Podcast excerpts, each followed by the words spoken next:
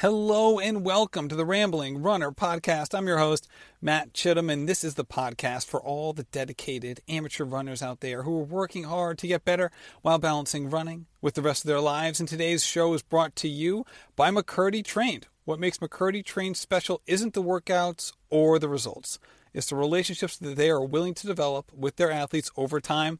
And though those relationships are where it's at, you will also see plenty of growth in your running. Being a good coach isn't about a killer workout or fad, it's about adapting and adjusting, being willing to listen and understand. And coaching is an art, and McKirdy Trained has some of the best artists in the world at the ready. 2019 is just upon us, and McKirdy Trained caps how many athletes they will work with. If you're interested in signing up, send an inquiry their way. It's at McKirdyTrained.com. That's www.McKirdyTrained.com, and they will get back to you immediately. Also, thank you to Megaton Coffee, the official fuel of the Rambling Runner podcast. It's twice as uh, caffeinated as a normal cup of coffee, but also really really good. I can't recommend this coffee highly enough. I love drinking it, and the people that I've sent it to, they get the the gifts that I send to all of the people who come on the show with a little bag of Megaton coffee, they've all enjoyed it as well. So give them a shot, megatoncoffee.com. And if you use code RAMBLING20, you will save 20%.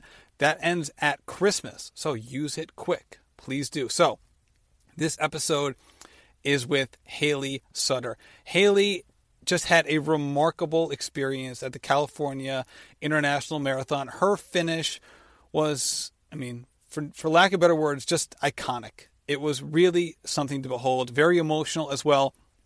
She finished with the chip time of exactly two hours and 45 minutes and zero zero seconds. Her gun time was 245.07. And at the finish, she fell just before the line and had the presence of mind to crawl across just in time to get that chip time um, that she was looking for to qualify for the Olympic trials uh, qualifying.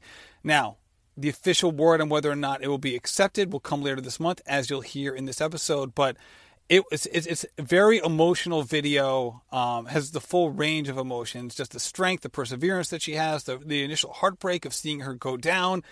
It's all there. And this is a woman who is just not only a remarkable runner, but as you'll hear in this episode, is able to express her journey very eloquently, uh, far more eloquently than uh, than the host does. That's for sure. Uh, she does a great job, and I can't recommend this strongly enough. So, without further ado, here's my conversation with Hayley Sutter. Hello, Hayley, and welcome to the Rambling Runner podcast. Thanks, Matt. I'm so excited to have you on. First of all, congratulations! Last weekend uh, actually, I should say not last weekend, a week and a half ago now, you were at the California International Marathon. You and a number of other people had huge races. So, first of all, congratulations for your performance out at CIM. Thank you. Thank you. So, I'm assuming as you were going into that race, even in your best of circumstances, like you had the race of your life, even in that circumstance, you probably wouldn't have expected to get the kind of media attention that you've now received post race. Yes, uh, that is probably almost an understatement. I definitely did not. Uh, I thought perhaps my family and friends and maybe one or two other people would take notice, um, not the entire running community. the entire running community. That sounds hyperbolic, but I think it's true because I had a shocking amount of people. Shocking not because I was surprised, but just the just the the volume of people that reached out to me that said, "Please have Hayley Sutter on your podcast. Please, please do it." And I mean, certainly, I didn't need to have you know, I didn't need to be pushed into it. I, I was 100% in, but it really was remarkable. Actually, my last guest was Crystal Harris. Yep. Who finished one spot ahead of you at CIM in this absolutely iconic finishing moment. Um, I say iconic because it, it's very it's very emotional. Yep. A, a, full wide range of emotions to watch you and Crystal crossing the finish line, um, especially for two people finishing that weren't, you know, potentially winning the race. Mm-hmm. Like I mm-hmm. can't remember the last time I recalled a finish that didn't involve winning that was so memorable. Yeah, that's for sure. So I can't wait to talk about it and to dive into it. But this podcast isn't simply about the finish of the California International Marathon. It's about you just holistically as a person, as a runner. And I guess before we get there, let's just set the stage. I, you know, you cross the finish line, chip time at the California International Marathon at two hours and 45 minutes on the dot, correct? Yes, yes, zero zero. So, but gun time, it was 254.07? Uh, Does that sound 245. right? 245. Two, I'm sorry, 245.07. Okay. Yep. So obviously the reason that's important, and we talked about this in Crystal Harris's podcast as well, is that 24500 is the um, is the marker for the Olympic trials qualifiers to Mhm. get in or not get in. And I know you've talked about this in other forums, but what has been um, relayed to you about the gun time versus chip time in terms of getting the OTQ?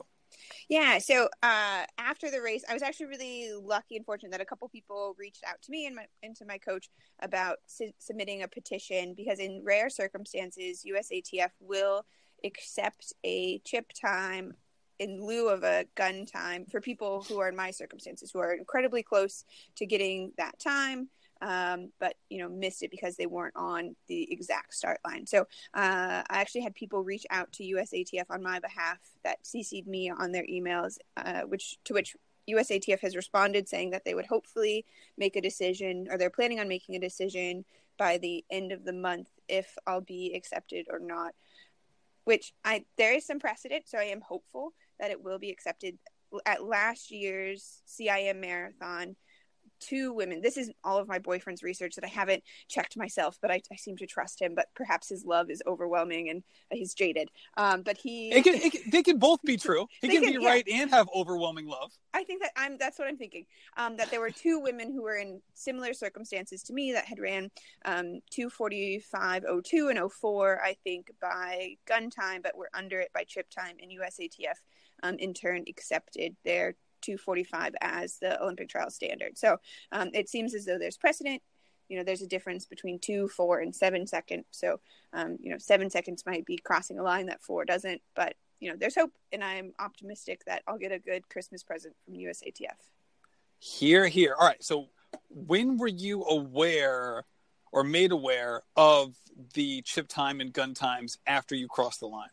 Yeah, so I immediately after was not sure. Um, when there's uh, these horrible pictures of me with the medical staff and i just look as i should have looked. Um, but i was muttering to the the woman. I was like i hope they accept chip time and i was like asking her and this was some volunteer that you know she was a medic not a runner and she was like i, I don't know what you're talking about um, and we got i got a bunch of text messages from friends they're like oh my god you did it you did it um, and then so i was at, initially I was thinking, oh my gosh, like it's chip time because I was getting all these messages of congratulations, you did it, you got your OTQ. And then I got a call from my coach and she, um, or I called my coach and she's like, and I was asking her, I was like, is it chip time or is it gun time? And she's like, I don't know. Um, we'll look into this. And so then she gets a phone call from um, another athlete who says, it's gun time. This is what you need to do. Here's what, uh, here's what you need to do. So I was at brunch after the race, not eating anything, just on my phone the whole time communicating with my coach and with this other runner who had reached out to us, um, who's actually um, so, some of the people listeners of this podcast might be familiar with Mike Morgan. He's a professional runner for Brooks. He reached out to me. He went to my alma mater. Um, so it wasn't until I was at brunch that I realized, oh, it's gun time. This is not the fairy tale that you thought it might be.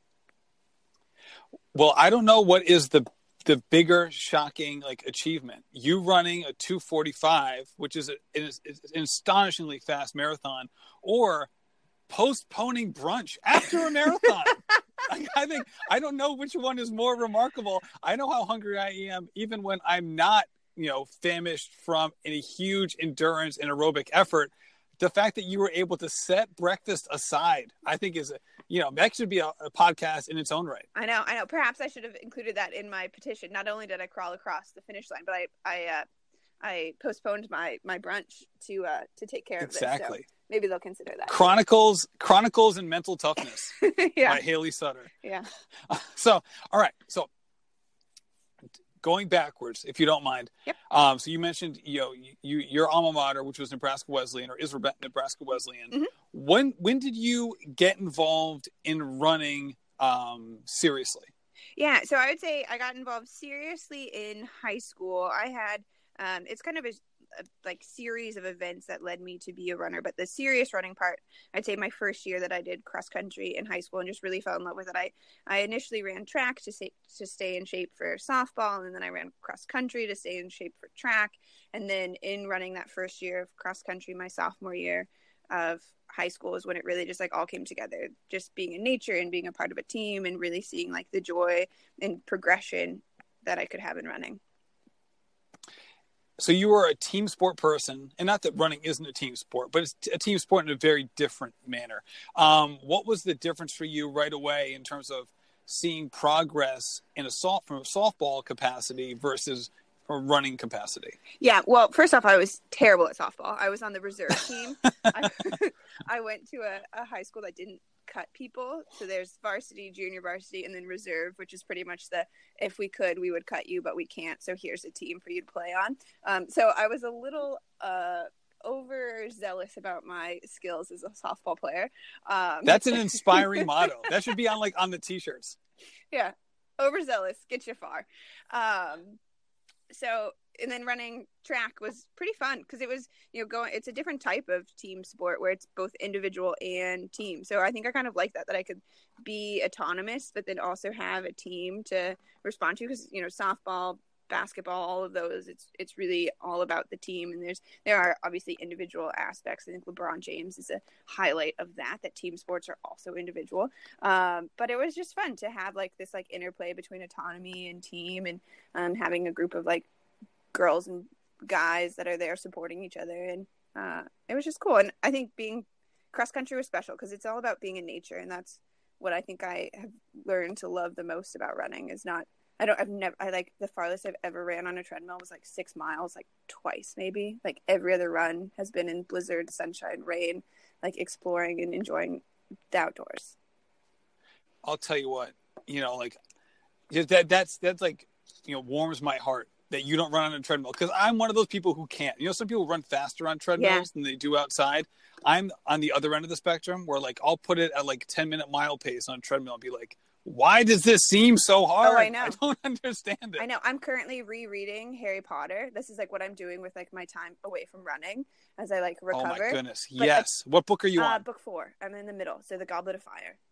Of course. Yeah, it's great. But the treadmill to me is like a dementor. Like it sucks all the joy and happiness out of your soul. Like, like this, that's my feeling of a treadmill. That that is perfect. That's perfect. I swear to God. I swear to God. That's like as someone who's a Harry Potter fan and anti treadmill.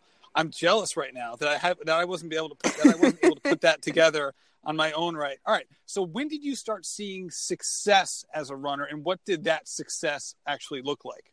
Yeah. So I had um I had some success in high school, I was always even like through high school and college, I was always very good mid season and then not so much when it mattered, like toward the end. Like um, I was in college, I think I was like a five time conference runner up. Um, so I was like good at that, but then never made it. Uh, well, I made it to nationals as a team on a team twice in college, but I didn't ever make it to track nationals at all. So I was always like very strong mid season and then kind of like fell off a little bit afterward. But then post collegiate, I took um, five months of pretty much not running at all. Like I might have ran three to five miles a few times a week when I felt like it. And then at that point is when I joined the racing team that I currently um, and forever hopefully will run for and that was really kind of what changed um, like changed my mentality too and i think once i got to the longer road races uh, in college i ran the 5k and the 10k and had you know the longer i ran the more success i had um, and so then post collegiately joining a team and just like having an idea of like people to run for it's like no longer just about you uh, was really helpful and then starting to run half marathons i didn't run a marathon until i was 27 so that was much later in life but running longer road races is really when i started to see like actual success and um, accolades yeah, I guess it's all relative, right? Because I mean, your your college success, as you mentioned, you were five time conference runner up, which by definition is quite successful. And at the same time it's relative right? Because it's not as if you were at oregon yeah, or stanford right? Exactly yeah.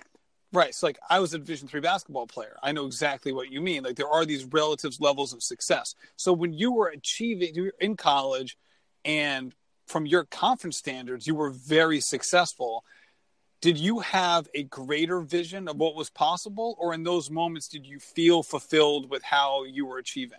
Um, I think I always had greater ideas. I was very fortunate. My my coach who coached me in college and continues to coach me today um, is fantastic, and I couldn't think speak highly enough of her. But she is someone who, you know, her best running years were when she was in her um, early 30s, and and she still runs. Uh, she would run with us when she was in um, when she was coaching us, and so she really set an example of not just being uh, a competitive, but being a competitive lifelong runner. And that was something that I was fortunate of Nebraska Wesleyan is that they really tried to focus on like the runner as a, over a whole life of running and not just those four years that they have you. They're not trying to beat you up and get you know seep everything that they can out of you. It was really about um, building lifetime success. So I think I always kind of had greater trajectories, whether I innately realized it or subconsciously realized it. Um, but I think that Anne really set a foundation for running beyond college. Now, what does that? That's first of all, that philosophy is, is obviously fantastic, but it's a hard. It can be hard for a coach to think long term about their athletes instead of short term for the season. Not necessarily because they may be selfish. It's like if you want, you know, the whole team to achieve, sometimes it means pushing certain runners more than others to, in order to accomplish that. So it can be a, a tough needle to thread for a lot of coaches. So the ideals that you just mentioned that Anne tried to foster and cultivate within the group, how did that what did that mean from a you know practicality standpoint? Like how did she actually put those into practice when trying to mentor you during your time there? Yeah. So one thing that they always like we'd have meetings every Monday, and one thing that they always our coaches always instilled on us was that you know we were student athletes. We were students first. We were athletes second. And um, I think one thing they were really proud of is we always had a high number of scholar athletes. Uh, is really uh, really cool. If you look at the so this is like the whole college in itself. If you look at the top ten All Americans, regardless of division, Nebraska Wesleyan, little little Nebraska Wesleyan of 1,600 people is seventh on that list. So when you take every single division one division two division three school and look at how many all-americans academic or, oh yeah um, athletic all-americans they've had nebraska wesleyan is seventh so this is like a whole school philosophy um, so and another thing that they um, did that was really cool is they never stopped us. So I actually took a whole year off from running. I studied abroad and then I took an internship, and that was never, you know, it was never a talk about, oh, you know, your running is going to suffer there might not be a spot on for you on the team when you get back. It was like, what a fantastic idea. We're so glad you're doing this. So um, they, I think through them giving us autonomy and like letting us realize that running wasn't like, like running is, you know, a huge part of my life. Um, but it's not the only part of my life. And like them giving us the, the strength to go and like fulfill our other desires, I think is something that really set us up to have like a very healthy balance that allowed me to not get super burned out. I was admittedly burned out my my senior year of track, um, but not so much that I never put on running shoes again. Yeah, yeah. You you, you had that break, that five six month break before getting into the the racing scene. So, what was the decision like for you to join a um, join a team, and then just what, what is that team experience like? Kind of like that not sub elite, but it's you know it's not like the Oregon Project, mm-hmm. but it's like that that next tier down where you have these teams that have have popped up all over the country. We have some here in the Providence area, Boston area, all over. And w- what is that experience like in terms of um, running with people while having these higher level goals? Um, but still not being like a professional runner in like the purest sense of the word. Yeah, yeah. So mine is a little unique. So I ran um, I started with my group um, quite a ways back. They're based out of Lincoln, Nebraska. It's the Lincoln um, LRC Racing. We're sponsored by the Lincoln Running Company uh, back in Nebraska. Uh, so I ran with them for three years, and then I moved to Boston to uh, pursue a master's degree. So I actually was grand. I'm very lucky. I was grandfathered in per USATF rules, so I can still compete even though I don't live in Nebraska. I still compete um, and represent LRC racing at different championship races. I, um, this year we ran the Shamrock Shuffle in Chicago. So I jokingly refer to myself as the Eastern Division of LRC racing, um, being here in Boston and not being away. So I don't actually train with my teammates. I run with them a couple races a year um, and support like you know i wear my jersey at most all races that i do so i'm a little bit of a unique case because most people who are on racing teams are you know geographically very close to the like home their home base of their team. I am not. Um, but it was really nice. It just gave i started it was me and a really really good friend joined at the same time and it was kind of like all right if you're to join i'll join. We'll do this together. Um, and now we're like both seeing a bit of success from it. So it's just something i think it's nice that you have this like group of people that you can reach out to and we support each other and um, it's fun to go to races and see them and it's something that i have a lot of pride in wearing the uniform even being in boston and like no one has heard of the lincoln running company or lrc racing in boston um, but it's kind of fun to show up and i you know wear my jerseys to almost every race that i go to and it's just like it's fun and it's motivating to to wear something and support a, a team and a, a group that I really like just have very positive feelings for. It's you know races can be stressful, so it's nice to have one aspect of it, my jersey, that um, kind of takes away some of that stress. And what about that community feeling has been um, has been so buoying for you? It seems like it has as like a common thread even when you first started running. Yeah, um, well, I think it's nice. So a lot of the the team that I run for was started by a, a group of guys that graduated a couple years ahead of me at Wesleyan. Um, so a lot of the people that I knew. But I think it's just nice. I think running in general, it's important to have a community. Whether you're, you know, the elites who are winning CIM, the you know men and women trying for the OTQ, or the people who are just trying to to finish the race. That having a community, having people who understand you and support you, running can be a very isolating sport if you let it be. You're out on the roads by yourself. If you're you know you're in a race in your in your own head you're not you know feeding off of the other runners it can become this like you know you're in a crowded room full of strangers and if you don't reach out to someone that can feel very isolating. But if you have this group and this community of people who believe in you and care about what you're doing and reach out to you then instead you're just you continually build yourself and each other up and like can start believing in yourself in ways that you didn't because someone else believed in you. So I think it's a way to to like the running community to not only like form relationships with other people but relationships with yourself that you like may not have realized you could.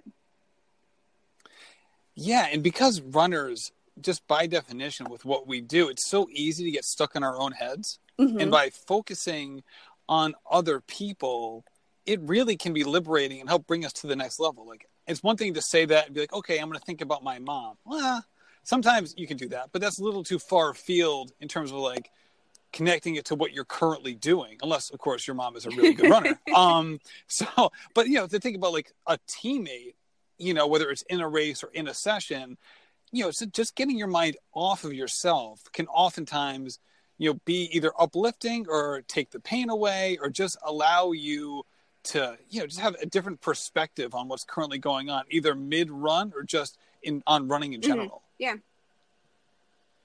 so after you got settled with lrc when did you start setting some post college running goals and what were some of those goals yeah so my first was just to run a half marathon um, and to like a bit of success the first one so and um, after that first half marathon I ran, my brother and his wife convinced me to run the uh, the Kansas City marathon or the half marathon, which they had done um, in years past. So I went and ran that and like exceeded exceeded all expectations. I like I have no idea how I did it, but I ended up winning, and it was my first like really big breakthrough race. It was my first time winning anything of significance, um, which was really cool. And so continued for a couple years running just half marathons, 10Ks, to like varying levels of success.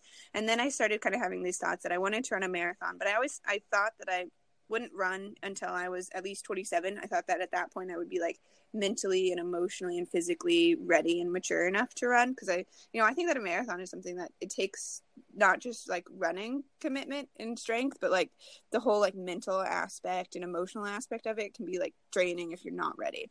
So I started thinking about marathons and I um, that's when my coach and I like we we had worked together, but this is when like we became like really hand in hand. Um, when I was training for my first marathon, which was Houston in 2017, and after Houston, that's kind of when I was, you know, Houston went. I think that my debut marathon is still my like one true perfect marathon. Everything went well. I negative split. I felt great. Um, and from that, I think that's really what bore my really desire to start chasing after the OTQ. I ran a 252 mid my first marathon, so being you know just seven minutes away after my debut was like okay, like you know I definitely think I can do that. So that was what's then set the foundation for this ultimate goal of chasing the OTQ. Right, and then it's I'm reading some of the articles you've done recently. Um, it sounded like you thought this might come to fruition at Grandma's.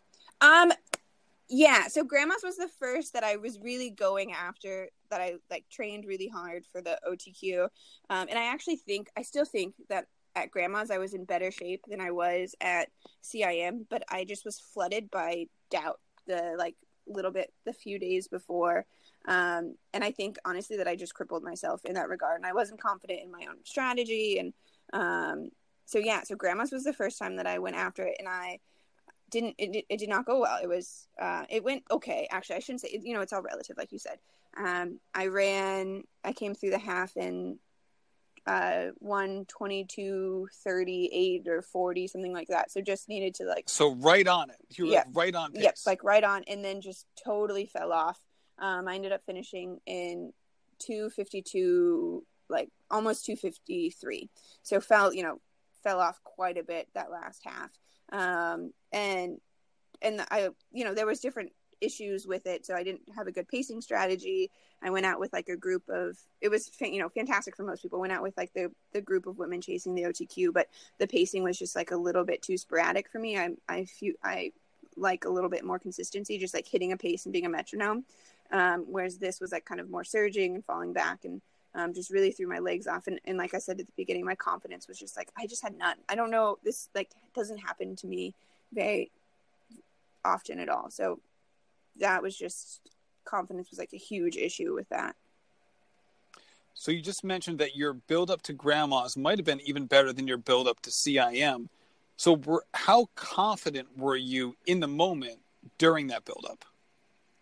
Prior prior to like the week before when all of a sudden you started having these negative thoughts. Yeah, so like pretty good. I was doing a lot of we my coach and like restructured, so I was doing a lot of very long marathon specific tempos and like I had some that kind of like mentally broke me, but was like feeling pretty good. I had a a really good half marathon that I ran. I ran I broke 120 for the first time. I actually um, skipped the 120s altogether. I went from 121 to 119 for my half marathon PR, um, which you know was feeling great about that and was progressing. So I was actually feeling pretty good um, about my training, and I was doing like a lot more hard sessions and than I had been in the past, and like was feeling you know quite fit.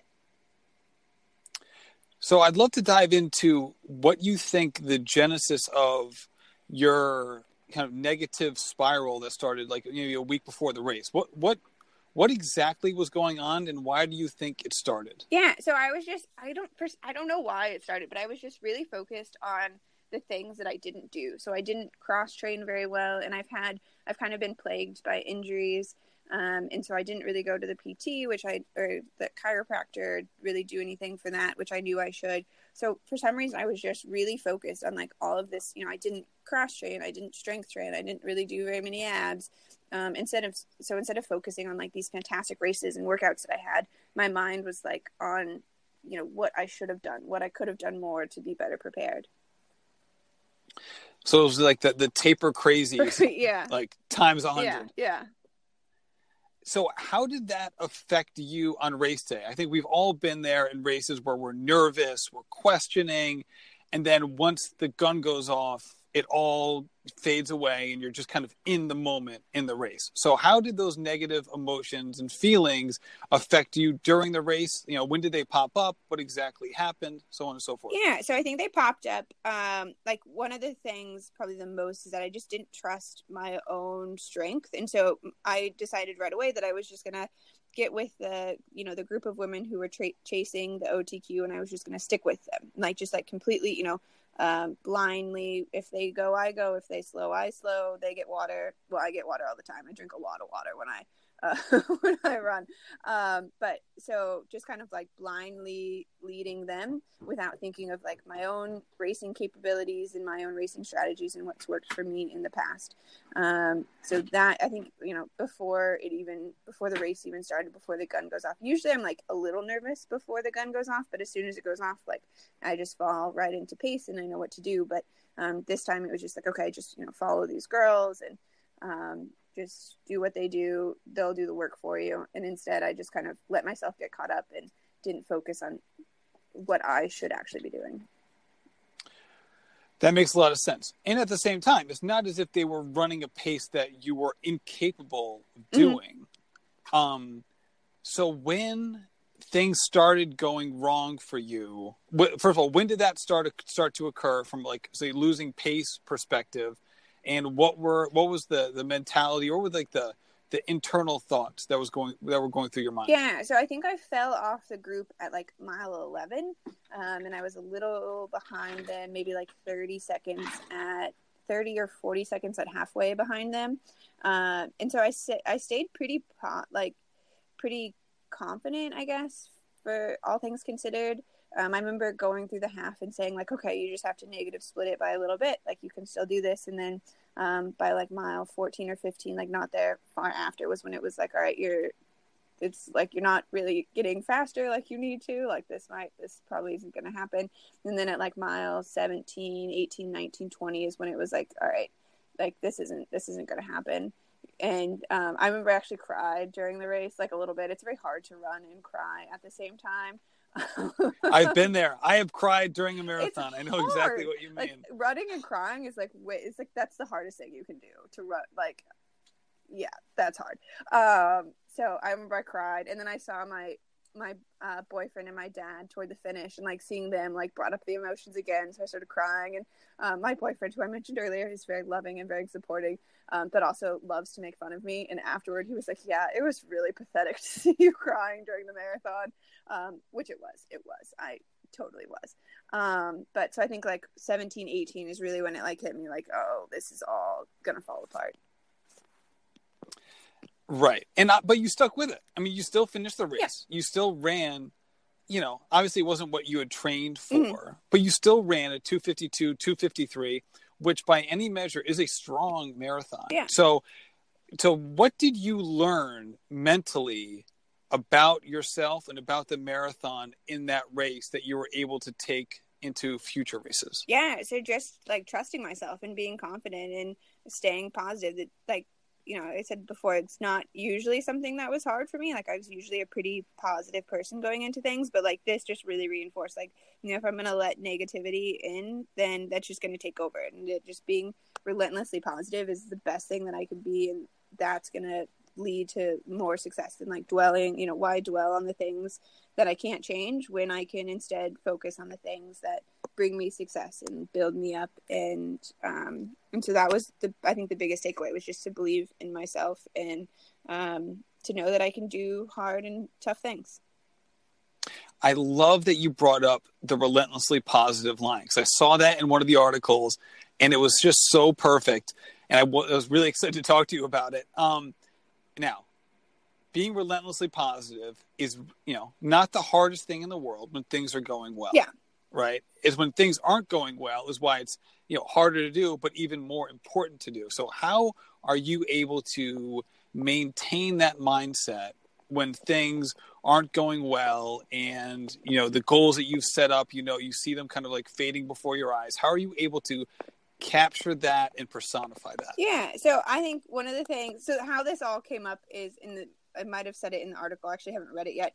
Um, is I was at this job interview and they said they were like, okay, if you could, you know, come up with a motto for yourself, what would your motto be? And it didn't even like take me that long. And I was like, oh, relentlessly positive. Like that's an outlook that I've always had. So I've always, I kind of see, for better or worse, the world through like very rose tinted glasses and um, tend to be, with grandmas as an exception, a very positive person and like see the good in things more often than I see anything else.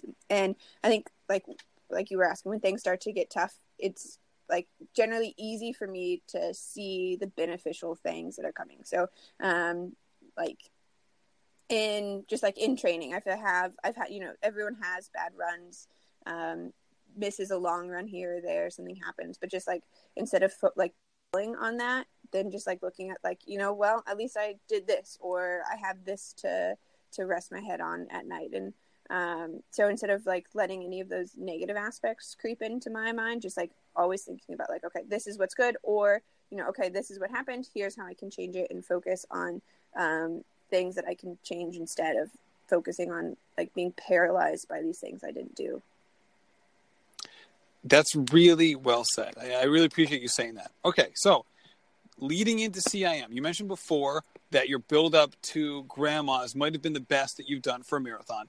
Um, but not just comparatively speaking, what was your CIM build up like? And did it go relatively according to plan? Yeah, it actually went really well. Um, so I just say that I think that Grandma's was better because it was a, like a lot of marathon specific stuff. But I think in some ways CIM, you know, CIM was still a great build up. I did a lot more track stuff, so I was doing a lot of speedy work um, in addition to my like longer tempos that I was doing, I also did a lot of workouts in my long runs, which is something that I've really liked to do, and I've kind of done it um, consistently. When when I was running grandmas, my Thursday, so my like longer tempos were so intense that my long runs were just mm, for the most part easy or steady long runs. Um, with CIM, my uh, long tempos weren't as intense or as long, and so I could still my body was still able to then incorporate a long run into my or like a, some sort of a workout into my long run, which is something that I mentally and physically really enjoy doing. So um, that was helpful. But then also, I think incorporating speed work, so forcing my body to really change gears quite often from, you know, doing at one point I was running like 100, 200, 300s on like rep- um, repeats on the track. And um, then later in the week, doing like a 45 minute tempo. So, like, really changing. There's a big difference between running a 100 meter repeat in running a 45 minute tempo. So I think that was good that my body was just constantly changing gears and switching and forcing itself to develop different types of fitness. Yeah, that's really running the full gamut of workout sessions right there. Now, when you're doing like 100 repeats, like what what does that look like from a pace and like in between uh rep like rest perspective? Yeah, so um it is as fast as I can run, which is not very fast. I actually think that I had at one point. You just ran a 245 marathon. You are really fast. Well, Knock it off. Comparative to a sprinter is what I'm comparing myself to here. As a sprinter, I am probably the worst. Uh, um, so I actually, so to highlight this, in I remember one of these workouts that I did, I had a 300 where my 300 split my 100 meter and my 300 meter split was faster than my just 100 meter split. Um, so it takes me a little bit to warm up. But um, so I think for I was doing, I think my I set my PR in the four, 200. I think I ran like a 34.4 second 200, which I was like, no way. Was so fast. That's the that was your That's PR. my PR in the 200. It's like the most fantastic thing I think I can ever do because that is like the top of my top speed. Um, so So you can maintain your top speed. Moral of the story. You can maintain your top speed for an obscenely long time. Perhaps, yeah. Yeah, which goes speaks to how I should be a marathoner and not a hundred meter runner. There you yeah. go. There you go. Okay, so going into going into race day, mm-hmm. I guess no, I shouldn't say that first. All right, so the week leading into CIM, we just discussed how your week leading into grandma's was not ideal. Mm-hmm. How was your week leading into CIM? Oh, it was so much better. So it was so great. I, um, like mentality wise was great. I really wanted to look at this as a vacation too. So my boyfriend came with me from Boston and my dad flew from Nebraska to CIM. Um, and so I really wanted, when at grandma's, it really wasn't a vacation for anyone. It was all about running the race. Also, the weather wasn't that great when we were there. It rained a lot. Um, so at CIM, I really wanted it to be a vacation for everyone. So I wanted to do stuff that my boyfriend wanted to do and stuff that my dad wanted to do and stuff that I wanted to do. Um, so it wasn't just, which made it really great. Like the day before the race, we went on um, like a big road trip. We went, we tried to make it to Squaw Valley and we went um, and kind of drove around different sightseeings in in like in and around Sacramento. Um, so that took a lot of like I didn't even really think about the marathon all that much because we were just like having fun, like exploring and um, seeing different stuff. And then um, like the night before, like you know, wasn't all that nervous. Like a couple people called and like wanted to wish luck, which I actually didn't even. Um, I kind of just wanted to not even like focus on the marathon at that point. Like the couple days before, I just wanted to, to enjoy it and think of it more as a vacation, and then let the marathon happen on Sunday, so that I wasn't like stressed or nervous about it. But like, all right. So what was so what was the race plan? Yeah, so my race plan was I just wanted to really go out and run my own race. I didn't want to get I didn't like if I was running with the pace group that was great, but I didn't want to be afraid to fall back of them or speed up ahead of them just to run um, you know, however however fast or slow my legs wanted to run in that in that moment. So the the plan was um, I wanted to get to mile 20 as quickly but easily as I could. And so then at that point, I could really hammer it home and have a good finish, which is what I did in Houston. That was my race plan when I ran the Houston Marathon, my first one, and it went fantastically well. So that was what I was hoping for again. So to, to feel relaxed and confident up to 20 and then, you know, really push it home after 20. Yeah. So you, um, I guess, first of all, I was looking at your splits from CIM and like your first 35K was like talk you talked earlier about you love being a metronome and from the 5k split perspective it seemed like you were hitting it like right on the dot. Mm-hmm. yeah yeah so it was feeling fantastic. Um the first like long for a while into the race like really didn't feel the first tick up until like mile 13 which was like very fleeting and then again at 17 which again was fleeting and then like didn't start to feel like troublesome until 20 but yeah like pretty was feeling pretty smooth and like ticking off the miles pretty consistently and I saw a video of the um, basically the 245 or so pace group. And I think this is like such a unique thing. It's why CIM is such a favorite for so many people. Is that first of all, it was huge. Yes. you know what I mean? Compared to how many people are actually capable of running that speed, which obviously is a very small percentage of the running population. But yet that group was enormous. It wasn't like six people. It felt like, you know, that times 10 yeah it was huge it was cool it was cool to have like be around so many women usually in races it's mostly men that are around me so it was like phenomenal to have so many women yeah crystal was talking about how for her it was great because she just completely zoned out and just like just ran with the crowd and was able to just like not have to like expend any mental energy during the race mm-hmm. which came back to hurt her because like you she had some significant nutrition issues mm-hmm. So I know you talked a little bit about that from an electrolyte perspective. What was your issue from a just, you know, in terms of nutrition consumption during that race compared to other races? Yep. So I think um, so what I've done in the past and what's always worked for me is so I take a gel um, like 10 15 minutes before the race and then I take one about every 5 miles and then depending on the race conditions so CIM was like pretty much perfect, so I wouldn't need to take as much water. But I've always supplemented um, my energy gels that I take with Gatorade on race course. So that's giving me calories, electrolytes, and also just hydration. Um, this race, CIM had Nuun, which is actually something that I enjoy as a recovery drink, but I've never used it during a race. I think I took, I must have at some point, I don't remember it, but I must have at one point taken a glass of Nuun. Um, and I remember it being like early on in the race, and I remember it being like very watered down and just like not. Um, I had no, no motivation to drink it at all. So I instead of taking like an electrolyte supplement, I just had the water the entire race. So I had the water, and then I had my gels that I had with me that have you know sodium and potassium and magnesium, but um, not enough for me because I'm a pretty heavy. Like I'm a pretty. I run really warm, um, and so I sweat out a lot of a, a lot of electrolytes and um, so that I think I really pinpoint that as being my issue, just not having enough of those electrolytes to keep my, you know, my muscles and my nervous system all functioning at the level that they needed to be for me to continue to run what I was doing. Yeah, and I think it serves as a great reminder to people running at any level that like dialing in your nutrition and being able to execute is important for runners of all ability. Mm-hmm. That is just a common theme no matter what goals you're trying to achieve. Yep.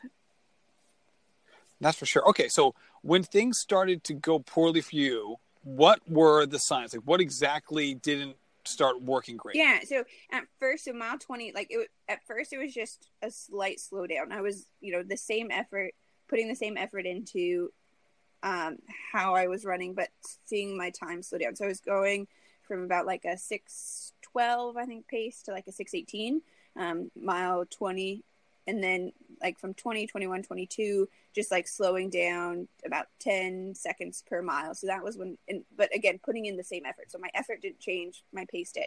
Um, so that's when I could kind of start thinking like, okay, um, like, you know, it's going to get hard here. But I still at that point thought that it was okay. And then it wasn't until I hit like mile, I vividly remember like crossing the, um, seeing mile 23 and like looking at my watch and thinking like, okay, you got a little over a 5K this is how fast you're going to have to run. So at, it was at mile 23 that I started calculating the, okay, this is what you're going to have to do. Where before it wasn't like I wasn't thinking about what I needed to run. It was just, I need to run. I need to, just, you know, just keep doing what you're doing. You're going to be good.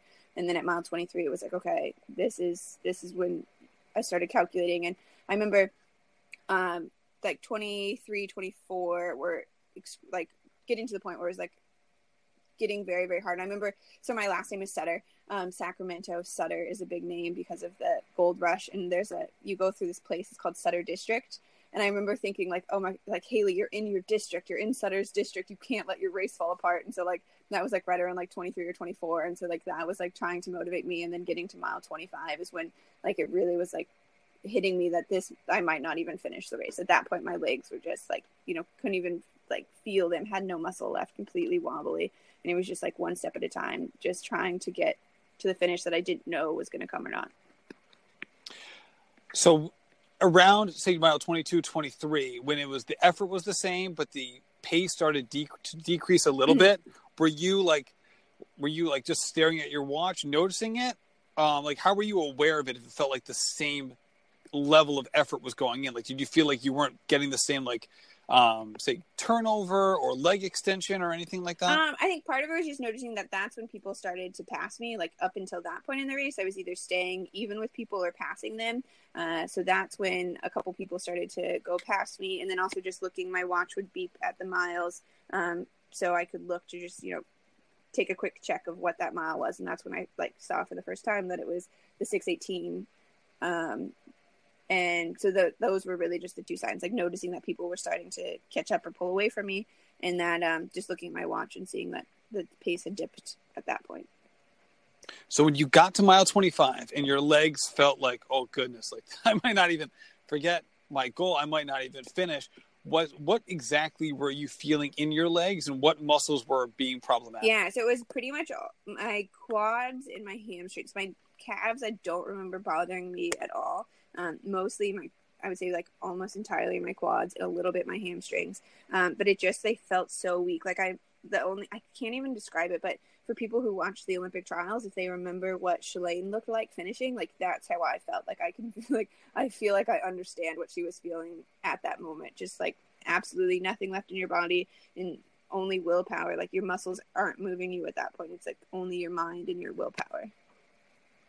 Right, which is obviously a very valuable force, but needs to work in concert with some sort of yeah, muscle. Yeah. Um, all right, so the finishing stretch at CIM, I mean, they just do such a great job. It's been well chronicled. You take a left, you turn the corner there. I've seen I've seen the video. A lot of people who are are listening to this have seen the video. You, know, you can hear the announcer say, "You have 30 seconds left." Mm-hmm. At that point, what is like what is your mind telling you and what is your body telling you? When you hear that and you see the time and then it's you and all these other women are doing just this mad dash to the finish line. Yeah so the the only thought that was in my mind was you didn't get this far not to make it. You didn't come this close to not make it. So it was just um, the thing that you actually don't you can't see in the video that um, you wouldn't know but there was as i'm turning that corner there was actually another girl who fell and she actually crawled the entire straightaway um, it took her two minutes to crawl the finish, but there was a girl as I'm turning that fell right in front of me. So I kind of went around her, and um, you know I feel so bad for her because she, you know, I crawled across the finish, but she crawled 100 meters across the finish. Um, but so just thinking to myself, like you know, you didn't come this far not to make it. So just trying to sprint as fast as I can, and I could definitely feel like, you know, it was like I don't, you know, I don't know if my legs are going to make it. And I could feel myself like getting very wobbly and very unsteady. You could see them kind of like swerving in the video too. And, um, and like, I don't really like the, the fall it just like happened so fast that I don't Like it's not like it didn't go in slow motion or anything. Just kind of, um, and I don't remember thinking. I think you know my only thought going through my head was like just get to the finish, like just get there. And um, I'm glad that I didn't take an extra second to to get to my knees uh, once I fell because I I didn't have a second to waste. And were you conscious of that fact, or did it all just happen really quickly? Very quickly, honestly. In terms, in terms of, in terms of the crawling perspective. Yeah, yeah, all happened pretty quick. I actually thought in my mind, I thought it was like a very graceful fall, and that I like, like fell and immediately was like, fin- like crawling to the finish, and like rewatching the video was like a cruel reminder that I'm not as graceful as I think that I am, because um, it was not the prettiest of a fall, and I kind of had a like a, a, moment of hesitation before I started um, the crawl to the the fall and crawl to the finish, but um, so yeah, and there you are. Then you then you cross the finish line a second or two later. When did you know that it was 245 oh oh exactly? Were you immediately made aware of that fact? No, it wasn't until a long time after actually. So I um there's two after I got across the finish, two medics came up um and got me to my feet and kind of walked around with me. And they walked around with me for um, at least 10 minutes because I didn't, I wasn't able to stop my watch. So the only way that I know this is that once they released me, I could actually stop my watch. Um, and so they were walking me around for a while. And um, I finally, I found after a little bit, found my dad and my boyfriend. And so um, as soon as like they were confident, they actually tried to let me go once. I was like, oh, I see my, my dad and boyfriend. And the medic was like, oh, okay. Like if you're feeling okay then you can go. And so I started to walk and I like stumbled and she's like, Oh, you're not ready to go yet. So we walked around for like another five minutes. Um, and so then I, I met up with my boyfriend and my dad, got a, I've got a medal, got my picture taken because I'd like come to, and it wasn't until we were walking away from the venue that we started, that my boyfriend actually started to get text messages from people saying like, "Oh my gosh, I can't believe Hayley did it. She got it by one second. and people were sending screenshots to him of um, the like unofficial time on their phones. So that was the first instant. Like I had no idea if I made it or not. I didn't even know what my initially I had no idea what my finishing time was. Um, so it wasn't probably till like 15 minutes after that I even had an idea that my chip time was the 245 OL.